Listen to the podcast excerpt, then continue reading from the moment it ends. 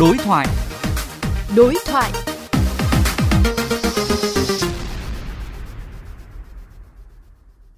Thưa quý vị, đại diện Trung tâm Kiểm soát Bệnh tật Hà Nội mới đây cho biết, thành phố chưa cần cách ly F0, F1 tại nhà và điều kiện cũng chưa phù hợp. Điều này khiến dư luận băn khoăn, bởi thời gian gần đây liên tiếp xuất hiện những ổ dịch mới, số người phải cách ly gia tăng nhanh chóng. Hà Nội nên làm gì để tránh lúng túng bị động nếu tình huống dịch phải chuyển gấp sang phương án cách ly tại nhà? Phóng viên Quách Đồng đối thoại với giáo sư Lê Vũ Anh, Chủ tịch Hội Y tế Công cộng về nội dung này. Thưa ông, ông đánh giá như thế nào về việc Hà Nội chưa thực hiện cách ly F0, F1 tại nhà? Hiện nay đang có một loại virus biến chủng mới gọi là Delta Plus có khả năng gây bệnh còn nhanh hơn.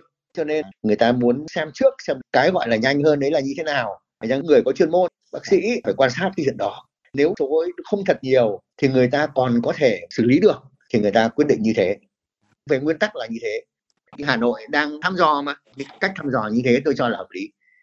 Bài học từ thành phố Hồ Chí Minh cho thấy vì không chủ động làm sớm nên số lượng người trở nên quá tải, buộc phải cách ly tại nhà thì chính quyền thành phố Hồ Chí Minh đã lúng Không túng. không, Ông có lo ngại điều này nó sẽ xảy ra khi Hà Nội tôi vừa mới nói xong mà.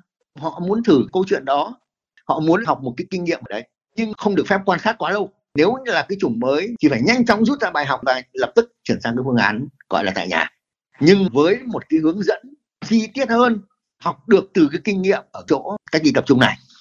theo ông người dân cần chuẩn bị tinh thần như thế nào? Người dân không được chủ quan như bây giờ.